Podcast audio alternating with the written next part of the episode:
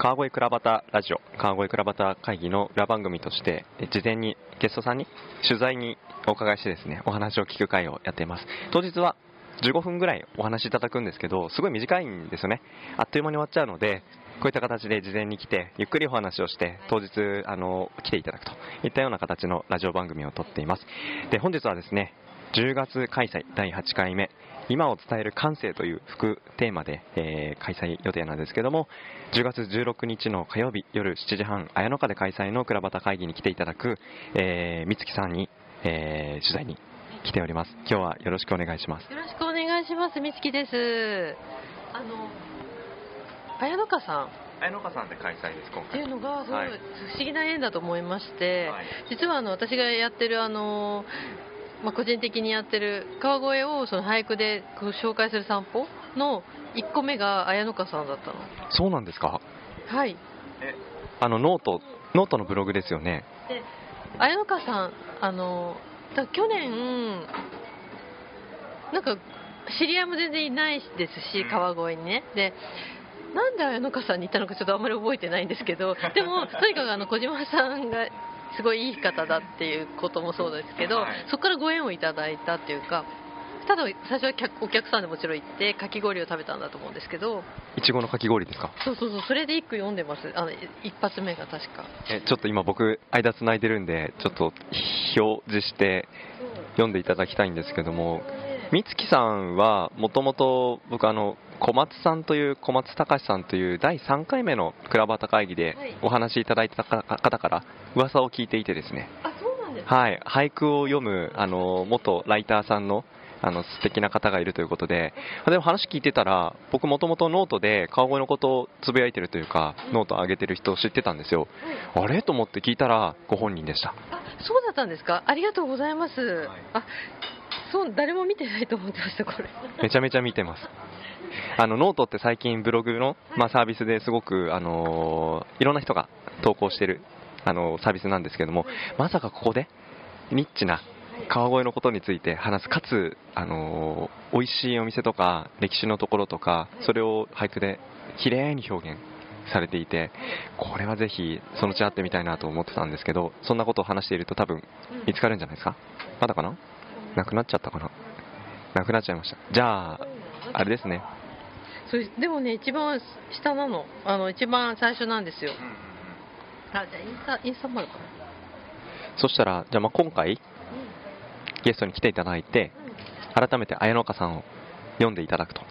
い。いうような形になるかなという感じですかね。なんか綾野花さんはあのとにかくいつもお忙しそうなんですけど なんかほらちょうど中心街っていうか観光の中心街にあるからなんか小島さんに話しかけたりしてもすごい忙しそうなんですよいつも。だからあの悪いなと思うからあんまりこう邪魔しないようにと思ってるんですけどあそうあの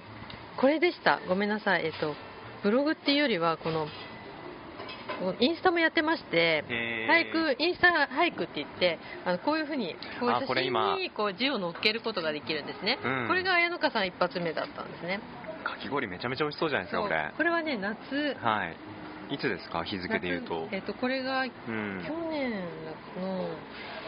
つだろうこれ。去年で言うと2017年とか、えっとね2017年のね7月30日って書いてある、で夏氷遊びを真面目に研いでいくっていううん。一句読んで、もう一回ゆゆっくり教えてもらあえますか？夏氷遊びを真面目に研いでいく。うーん。どんな思いを込めてこれは歌われた一句だったんですか？これはですね、あのーこの綾野花さんの、あのーいちごの氷が本当にいちごの果実を凍らせてこうやってかき氷にしてるんですよ。そうなんですか？そう。めちゃめちゃ贅沢じゃないですか。贅沢なんですよ。こんなことしてるっていうのまず驚いてうん。もちろん美味しいんですけどはい。だからだからあのこの人ってちょっとふ普通の人じゃないなって この人っていうのは小島さんのことを指してます。小島さんって普通じゃないなって思ったのとそう。であの真面目にだから遊んでるんだけど真面目なんていうの遊びに対してすごい真面目っていう意味で、まあ、まんまなんですけどそれで一句読んだ。なるほどこの一句は小島さん？多分そうです。小島さんの印象でその姿勢？その姿勢で。対する姿勢、まあ、言い方をちゃんと言うとしたら。それ多分それで読んだんだと思います、そんな感じで私の一句はあのいつもなんていうんですかね。インインスピレーションで読んでるっていうかその俳句っぽくないかもしれないです、はいちょっとキャッチコピーっぽいかところもあれば、うん、なんだろう気持ちをこう表現してることの方が多いかもしれないですね。なるほど。その俳句の読み方をうん。銀,、銀行って呼んだりするんですか？でこのあの俳句を読みながらこう散歩するっていうか、うん。こう俳句のネタとか季節のものをこう探しに歩くのが銀行っていうんですね。季節のその歌う対象というかものを探しに行くことを銀行と。そうなんです。だから例えばあの川越の場合はねだから季節季節でその銀行するポイントがいつも同じ場所でも季節でどんどん変わってって風景が変わるんですね。でそういうのがすごい空にも現れたりとか全部に現れてくるので銀行にはぴったりということであの風だけでも秋の感じたりとかも含めてでさらに植物もすごいあったり特に山田とかの方だとあの田んぼがあったりとかそうすると虫がいたりとかカエルがいたりとか全部季語なのでそういうものがもういくらでもある。今お話聞いてて季語が並んでたと思って言われるまで気づかなかったですけどたくさんありますねそう考えると。あります。あのお花もそうですしあのこれをかき氷っていうのも季語確かに。例えばこの今回のこれ読んでたかき氷に乗っかってブルーベリーかちょっとこれで分かんないんですけどブルーベリーも季語だったりとかそうなんです。ブルーベリーって横文字じゃないですか。季語になるんですね。ブルーベリー長いからうまく使わないとダメですけどブルーベリーである意味が相当ないと使いづらいかもしれないですねでさっき紹介してくださったブログあの Facebook のイベントページとか当日もご紹介ぜひいただいて皆さん見ていただきたいなと思うんですけどあれ始める前にも俳句も読んでいたしで川越に来て何かその川越を中心としたその発信としてブログを立ち上げられたと思うんですけどあれはなんかどういうきっかけでやろうかなって思ったんですか？あれはえっと、川越に引っ越してきたのが去年の5月からなのであの川越自分でも観光してたんですよね。要するにあの知らない知らないまま引っ越したので結局病気がきっかけでなんかたまたま川越におばが住んでたので別に川越にすごい来たいモチベーションで選んできたっていうよりはそこに川越があったからそそこに引っ越したっていう状態だったのでよく全く知らないまま来たっていう。その前は川越に来たことは何度かはでもあったんですか？ないかも。あのそのおばの家に多分ねでもそんなに来ない遠いというイメージがすごくあって。もともとあれですよねお酒のライターさんをずっとされてたんですよね。その時に川越に来るみたいなことはもしかしたらあったのかなと思ったんですけどそういうのもあんまりなく本当にピュアに。はい。フェスティバルあの埼玉だと欅ってビールフェスがあってもそれぐらいですかね。そこから遠くに行こうっていう気持ちがほぼないから。うん。なんかそんな感じです。そんなもう本当に新しい土地町でも来てみたらなんかどうやらちょっと面白そうな町じゃないかとい。うことで外に出て句を読みで形にして始められたのがあのブログ。で俳句自体は実はあの、えっと、その前代々木に住んでたんですけどその1個さらに前にあの雑司ヶ谷の方に住んでいて、でそっちにいた時にあのそれがね34年前ぐらいかな。その時に俳句をする人たちがいて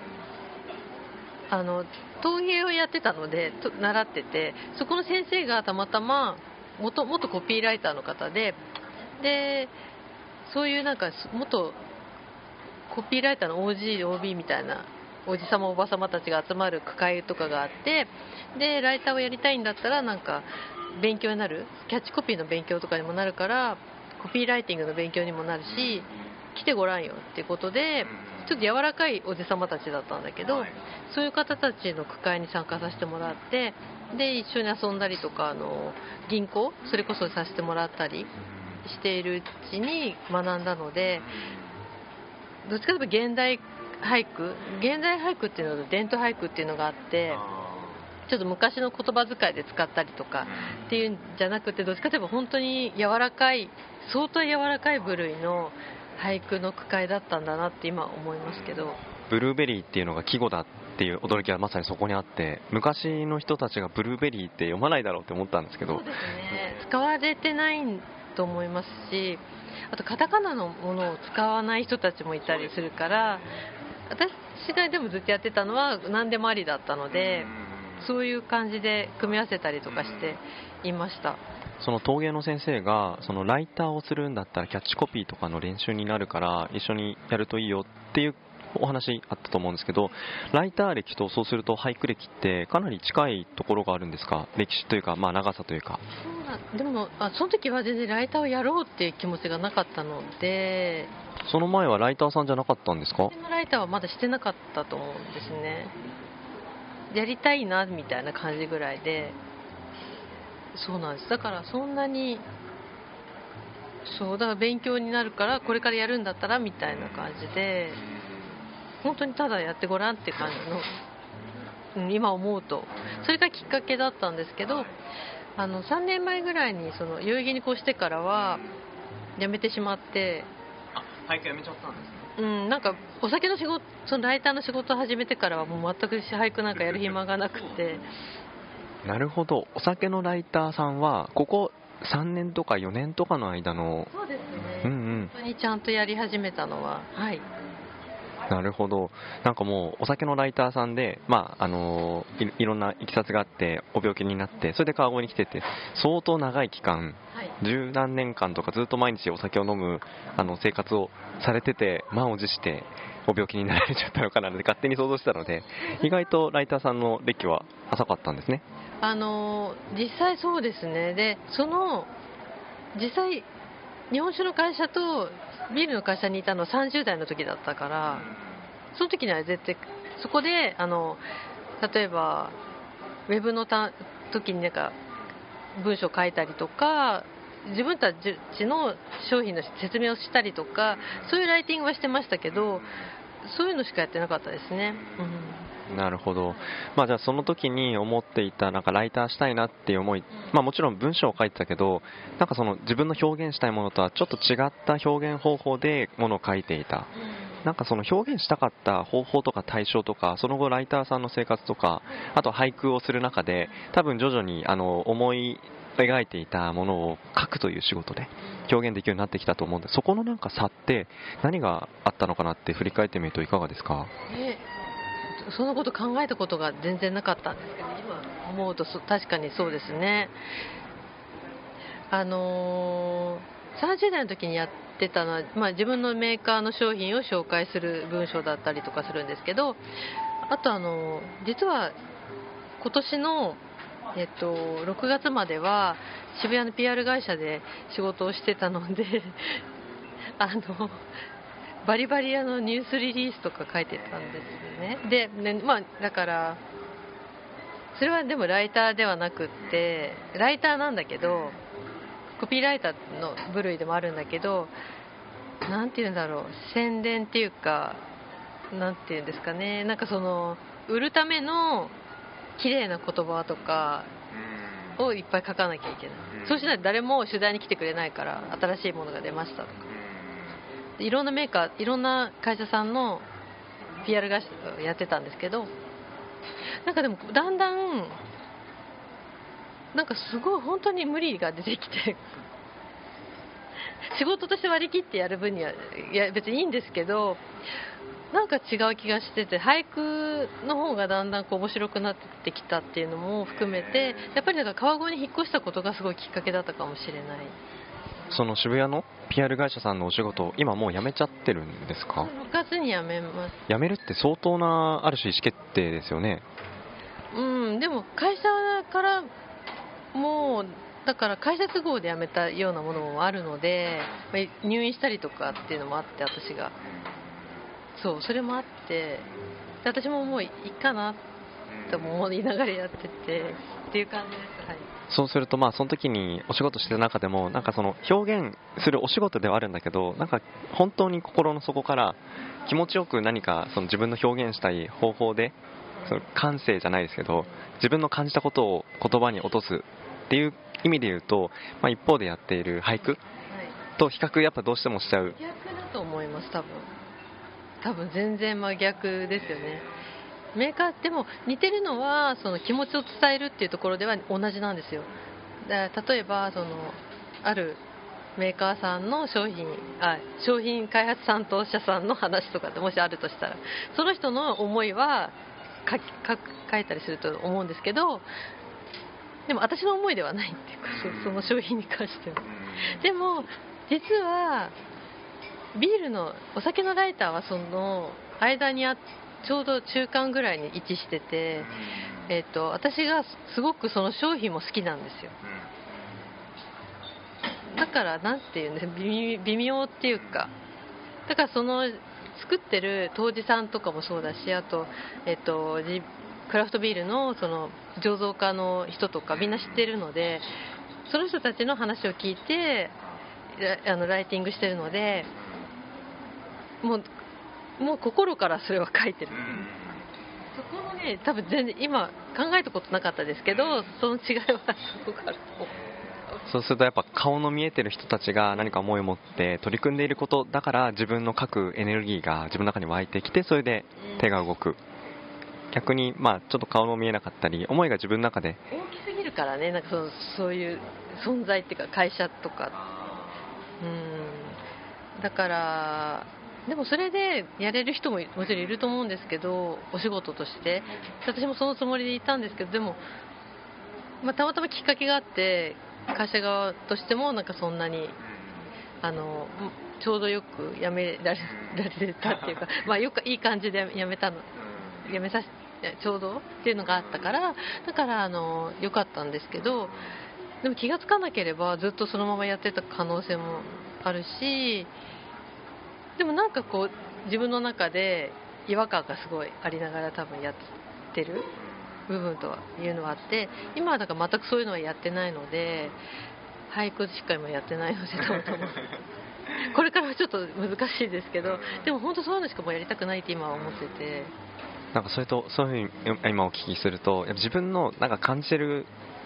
気持ちをすごく大事にその自分の人生をって言ったらちょっと大きいかもしれないですけど生活というか過ごす人どういう人が一緒にあの関わるのかとか。なんかそういう取捨選択をする手段として、まあ、俳句を見ながらいろんなものに出会いでその出会ったものを表現して表現した俳句を見てみて改めて自分と向き合う。なんかそのサイクルがなんか今の美月さんを作ってるのかもしれないなと思ったんですよね。そうですね。だからそれをやることであのよりこう自分で本当にやりたくないことが分かってくるっていうかって言ったらこれ難しいですけどようやくだからもうやりたくないなと思って言い悪いじゃなくて私は多分無理かな。そうもうやりたいことが見つかっちゃったからっていうのでその書くにしてもそのインタビューそれ聞き書きっていうのもちょっと書いてたんですけどそれもこれから多分始まる仕事が1個あありそうであの、まあ、結局今までもやってきてたインタビューをしてこうそれを伝えることなんだけどあのそこには嘘いな、まあ、もちろん全部嘘じゃないんだけど膨らまさなくていいっていうか なんて言うんですかね。うーん難しいな。盛らなくていい。うんでもそうしないとああいうテレビメディアさんとかは本当にキャッチーなものがないと取材みんな仕事だから来てもらえないのでなんかそういうものギリギリのラインでみんなせめぎ合ってやってるんだと思うんですけどそれはそれでそういう技術があるんですけどでもそうじゃない本当にあの事実のこと？っていうのをこうやっていきたいなと思って。せっかく書けることスキルがあるんだったらそれを使いたいなと思っていて。なんかそういうところに自分の気持ちが移ってきた背景に俳句銀行散歩っていうんですかね？があってでその題材になるものが川越にたくさんあって川越に来たことがそこのなんでしょう美月さんの中のトレンド？をより一層拍車をかけてくしくもしてしてしまったのかななんてそんな風に思いますけどね。かもしれないですね。なんかあの俳句って面白くってあの最初に始めた時はそのコピーライティングの練習でその後 PR の仕事とかでも活かせたりとかするじゃないですか。でもそういうレベルでもいいんですけどなんか俳句の面白いところはもう一個あってあの銀行をするっていうのも大事なんだけど句会をするっていうのがあって句会ってなんどんな会なんですか？その句をみんな作るじゃないですか。でその場でもあんまりその場でやることはないんですけどその自分で作った句を例えば3句とか用意してみんなでこう名前を書かないでこう全部まとめて書いたやつをみんなで回しっこして選んでいくんですよ。であのそれで点数が入っていくえテレビでプレパットで今やってるけどなんかああいうふうに直す先生はいないんだけどあの回した時に点数がみんなこう入ってくの。私はこれ。で最後に誰がやったか書いたかっていうのをやってくるのね。であのそれをやる意味がようやく分かってきてその時最初の頃はなんか点数が高い人はもちろんうまいうまいじゃんみたいな感じだと思ってたんですけどそういう回じゃなくってあのこあこの人はなんでこれを読んだんだろうって相手の気持ちをすごく五七五って言葉が短いからすごく想像しないといけないの。だすごい UNO も SANO もすごい使ってなんでなんでこれ同じしかもその一緒に銀行をしてるのにあの全然別のところからこう持ち寄ってきたんだったらまだわかるんですけどどっか家庭旅行に行ったものだったらいいんですけど一緒にさっきまで散歩してた中で選んだやつなのに書いたやつなのにどうしてそれが出てきたの？どこ見てたの？みたいなのとかすごくあの面白いんですよコミュニケーションとして。それ言ったらさっき綾乃香さんのかき氷の話僕まさにそういう印象を持ちましたね美月さんに。何かというとかき氷がこんだけねそのいちごのシャーベットをかき氷にしてみたいなかき氷自体がすごくあの魅力的なコンテンツじゃないですか。でそれを目の前にしてるのになんでその小島さんのことを あの表現するのっていう視点ですよね。なかったかね。やっぱりいきなりだと、もちろんあのさっき聞いてても面白かったんですけどそこにその想像をあの思いを巡らすことがその句会を通してだから句がそのかっこいいとか美しいとかよし悪しを評価するんじゃなくそれを読んだっていう背景にその人にどんなストーリーがあったのかなっていうことを思いを馳せる。ここが参加する皆さんに対してあるわけですよね。そこが面白いっていうお話。そうなんですね。あのー、実際私別のその俳句の会でこうなんか入ってこう書いて送ったりしてるんですけど本当に採用されないっていうか先生がすごいもう偉い先生でへったくそじゃんお前みたいな感じなんだけどでも結構私はもっと俳句ってそのテレビでも見ててもあのあんなの私直されたらやりやれないみたいな人も結構いるじゃないですか。私はもっと今みたいな入り口がその所詮あのコピーライティングから入ってるので最初はキャッチをすごい狙ったりしてたんですよね。でもそういうのももういらなくって私はなんかその人がどうやってコミュニケーションの中でなんでこれこの商品ができたんだろうとかあと、まあ、季節で自分で感じたこととかは自分の思いだったりするんだけどそれを読む読むわけじゃないですか。それって全然キャッチーでも何でもないんだけどそんなんでいいんじゃないかと思っていてなんでかっていうとあのやっぱり分かりやすいのが銀行がいいなと思うのはとかインスタ俳句でもいいんですけどあの写真とかそういう一緒に共有できる何かこうものがあるとあのより理解しやすいというかその会話のきっかけになるじゃないですか。だからその点数が入った入んないっていう回がメインじゃなくてそこのなんかみんなのコミュニケーションの時間をすごい取りたいと思っててそうすると今みたいなそのえなんでなんでであと別の人は全然同じ綾中さんのあれをよ別の風に読むと思うのね。それがすごく面白い。その多様性っていうかその人の立場に立ってこうものを考えるとか俳句が言葉が短いから同じかき氷って言葉でも想像するものが年代によっても全然違うし子供の句とその大人の句は違うしそれがねすごく面白い。なんか聞いてると多分俳句って昔小学校中学校で散々まあ習った。けど今生活感の中にあまり馴染みのあるものじゃないし読む人ってすごい高尚な人とか芸術性の高い人とかそうそういうお話を思い描いてたんですけどすごく興味持ちました、うん、だからそれをやりたいなと思っていて。でやっぱりあのあんまりこう偉い先生がいての句会川越ってあとすごいと思うのがすごい文化度が高くないですか？私が勝手に言うのもどんなところでそういうことを感じますか？あのー、たまたま私がこう知り合いになる方とかがそのいろんな文結構年齢上の方だったりとかで歴史を結構知ってる方とか川越の歴史とか。であとそういうの聞くとよりこうあと職人さんがいっぱいいたりとかそういうのを聞くと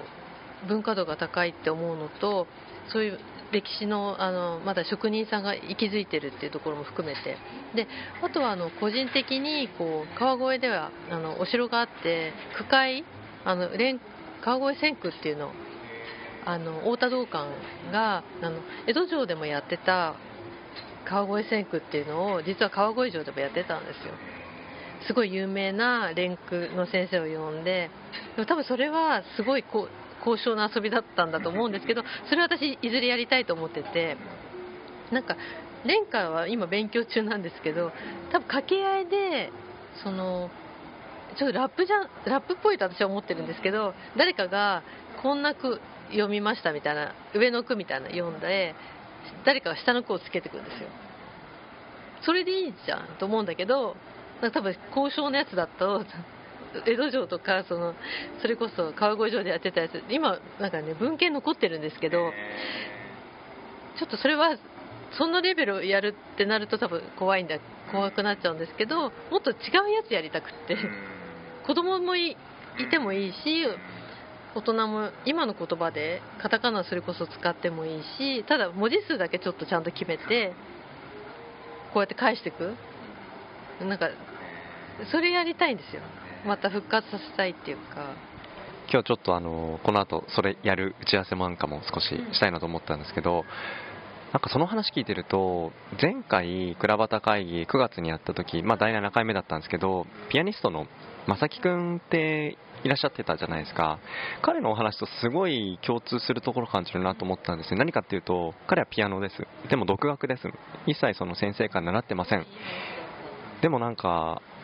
ピアノって一般的に教室に行ってバイエルで習ってでどこまでできて発表会があってでそれが毎年あってでそこまでの練習すごく苦しいしでそういうので、まあ、苦い思い出をして離れちゃうっていう人がすごくたくさんいる。ピアノ経験してるのにあんまり今やってる人がいないみたいなところでも彼が言ってたのってもっと敷居低くていいしもっとラフでいいし別に上手くなくても心地よければいいんだっていうところで敷居を下げようっていうのが彼のコンセプトじゃないですか。でそんなお話を彼が倉端会議してくれた第7回に初めて来てくださった美月さんだったのでなんか彼の話とかすごく美月さんの心の中になんか残ったものとかあったんじゃないかなと思ったんですけどね。そうですね。その時も多分言ったと思うんですけどそれがあのまさに私でずっと小学校いっぱいまでずっとバイエルとかなんかずっと鳴らされてもう最初最後の方はもう実は行ってなかったですからね。行ってきますとか言って 行ってなかったですから。行ってませんって行くのが本当嫌で。っていうか練習していかないと家にピアノもちろんあったんだけどなんか練習していかなかったから大嫌いで。で行って絶対できてないじゃないですかまた。で先生にすごく怒られて個人レッスンだったからで今思うともうそれこそそうやって本当に習いたい人に習わせてあげてほしい。誰かこうなんか身代わりキャンペーンとかやったらいいよね。今その時はほらインスタとかそういうのなかった。あのフェイスブックとかそういうさツイッターとかそういうのなかったじゃん。だからできないけど。それぐらい行きたくない人ってすごい多分いっぱいいて。でもそういうところでね敷居がなんか高まってるのを彼は下げるっていうところとで三木さんの言うその俳句の敷居ってもっと低くていいんだよ。私僕も今こうやってお話聞かせていただきながらいやーなんか自分の知らない感性をその人になんか気づかせてもらえるきっかけにすごくなるんじゃないかなと思ってすごく参加してみたくなりましたね。ありがとうございます。ぜひあのもう一個私そのこれをやろうと思ってるきっかけっていうのがそのなんて言うんだろうな。その言霊っていうか言葉がすごい大大事だなと思っててあのなんだろうね。キャッチーとかよく見せようとかじゃなくってなんかなんて言うんだろう。言葉にもうちょっと意識するっていうか自分が発してる言葉とかあの言葉をどんどんこう選んでいくんですよね。俳句作る時も。断捨離していくっていうかいやこの言葉じゃないなみたいな。こう考えるんですよね。いやこの言葉だとこの風景が伝わらないとか。多分そこがすごい楽しい作業。絵を描いてるのとすごく一緒でその言葉であのこう考えて選んでいく。例えばあの今日持ってきたんですけど私はほぼ使わないですけど持ち歩くことないんですけどこういうなんかもっと歳時記っていうなんかあの季節ごとにあの季語があるんですけどこれの場合お花のやつお花見てもなんか何の花か分かんないじゃないですか名前が。それのために私は買ったんですけどこの季節ごとにこうこの花は何の花だろうみたいな。こう見るとあそうそうそうここれはこの花なんだみたいな。そしたら名前書けるみたいな。っていうのが。かつそのお花を読んでる俳句とかもちょうど載ってるからすごく参考になりますねその本は私この間はあのなんだっけ曼珠沙華ってあの彼岸花ようやく見に行ってきたんですけどあそこのそう行ってきたんだけどそそれも読んだしあのここにももちろんありますしでもそんなわざわざ行かなくても別にあの新河岸川沿いにもあの彼岸花すごい咲いてたんですね。あれで読めるのでそうそういう感じでお花から入るのが一番でも一番分かりやすいかなと思う。でも今お花の図鑑ですけどその図鑑はいろんな図鑑があるんですよね多分。そうあれあると思います多分。であともう一個私がいつも使ってるのがこの X ワードじゃないですか。電子辞書。やってもらったんですけど歳時記が入っててこうやってなんか秋とかやると出てきたり季語が。あとこれき季語で検索もできるのでこれで季語で選んでやったりとか。なんかそうやって身近にいろんななんでしょう身の回りにあるものを表現するための情報ってたくさんあるのにでも意外とそういうものを表現する情報を自分の手の届く範囲に持ててないっていうのがすごくあもったいないことしてたなっていう感覚って結構ありそうですよね。あります。最悪私が本当今やってるのはスマホであの歳時記ってあるんですよだからそれで検索してやるとあそうそうこれ季語今の季語かって言って分かるからそれでもう作っちゃったりします。なんかすごい季節感のすごい多彩な国だし川越もいろんなそういった景色見れるんですけどやっぱ言葉があるとより一層ビビッドにというかなんですかね彩り鮮やかになんか見えてくるもの結構ありそうですよね。だから同じかき氷を見ていてもかき氷だけを見るのかかき氷の周りをどういうふうに自分の中に感じるのかって同じ自分でもその時に知ってる言葉の数と1年後に知ってる言葉の数って全然感じ方が違う？その過程を何かその俳句を通じて自分の変化を感じていく？なんかそんな面白さがありそうかなって感じましたね。でまあ今日はあの事前の取材なので当日どんなお話をまあ、していただけるかなってもし今考えていらっしゃることとかあとは参加の皆さんと俳句についてこんなお話聞いてみたいなとか何か最後にあればあのお話いただいて事前取材を終わりにしようかなと思うんですけど最後に一言いただけますか、はい。えっと、私がそんなに俳句がすごいえあの有名な俳人ってわけでもないんですけどあの本当に身近にこうなんだろう自分の思いを伝える方法としてあとコミュニケーションの方法としての俳句なので本当に気軽にこう参加していただければ一緒に楽しめたらいいなと思ってます。ぜひ一緒にやりましょう。よろしくお願いしますなんか当日句会じゃないですけど少しね皆さんと一緒にその歌を 読むタイミングがあってもいいかもしれないって話したら隣で西村さんがなんか苦笑いというかクスッと笑って。俺すぐ読めないなと思って。そう私が今即興俳句って自分で勝手に名付けてるんだけど即興で作るっていうのは私がたまたま好きだからやってるんですけどあのなんかね別に本来のなんかこう区会に出してるやつとかっていうのは結構みんな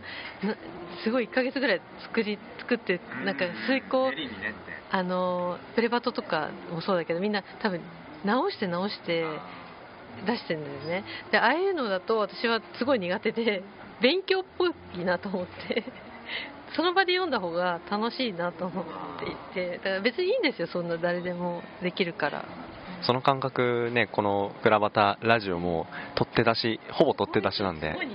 似てますか？うん、似てます。ただ私の好きな世界だからなんかこれ直したりとかあんまり意味がないと思います。なんか撮っていて撮っあ僕も撮る視点ですけど歌うじゃないですけど撮っていてその瞬間にしか発生しえないなんか会話ってあるじゃないですか、うん。あと振り返ってみるとあれなんであんな会話できたのう生まれたのかな。でも面白かったからいっかみたいな。でもその感覚って結構貴重だなと思うんですよね。それをもっといいものにしようって僕がこのラジオを何度も何度も編集してカットして次はいしてみたいな。で自分って何だったんだっけみたいな。置き去りにされていくのって実はリスナーさんだけじゃなくて自分も置き去りにされちゃうみたいなところ。すごくだから歌の話と通ずるとこあるなと思って。だから僕すごいだから楽しみです。でも確かにそうするとどんなことでもつながるかもしれない。その即興で出た言葉って本心だから。うんだからいいです。楽しいだから思わず僕がこのラジオの中で使ってる言葉とかって僕の意外と本心本音の部分をあの象徴してる何かワードとか落としてる可能性が大いにあるなと思ってそこはねあのあんまりしっかり聞かないでほしい理由ではあったり。でもでもでも別にいいんじゃないですか、ね。だってそれはそその時の一期一会っていうか自分ねだって多分明日はまた絶対違うこと言ってると思うんで。いやまさにそうだと思いますね。そうですもんだって。今日読んだ句は多分今日しか読めないし、